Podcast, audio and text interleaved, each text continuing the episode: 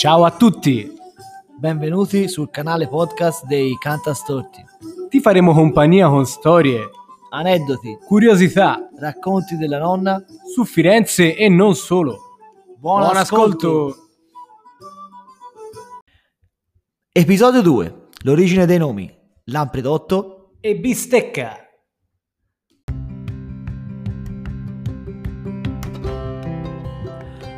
Il lampredotto è un piatto storico della cucina fiorentina ed è un tipo di trippa, si tratta in particolare del quarto stomaco della mucca, l'apomaso. Il tutto viene bollito a lungo insieme agli odori, tagliato a pezzettini e condito con sale, pepe, salsa verde e servito in un panino. In alternativa può essere servita anche all'inzimino, cioè in umido e abbinata a spinaci o bietole. Il lampredotto è il nostro cibo di strada per eccellenza da secoli Firenze è popolata da chioschini, carretti che vendono i mitici panini accessibili a tutti. Ma eh, veniamo all'origine del nome, perché si chiama lampredotto. Nel 400 a Firenze l'Arno era popolato da dei particolari pesci d'acqua dolce a forma d'anguilla e con la bocca corrugata e rugosa, le lamprede.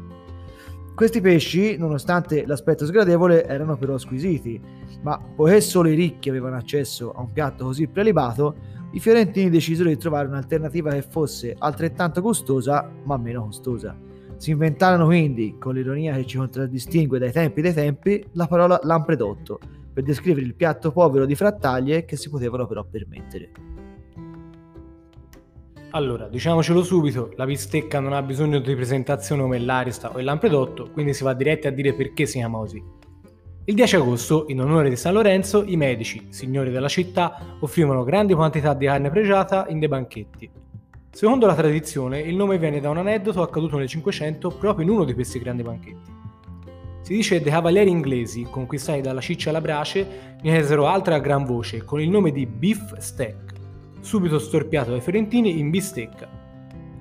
Anche l'eccellente gastronomo Pellegrino Artusi avvalora, nel suo libro La scienza in cucina e l'arte di mangiar bene, l'origine del nome, dicendo che viene da beef steak, cioè costola di bue. Dice di metterla sul fuoco ardente di carbone, naturale come viene dalla bestia, al limite lavandola, di girarla più volte e di salarla e peparla alla fine, che se non la rinsecchisce.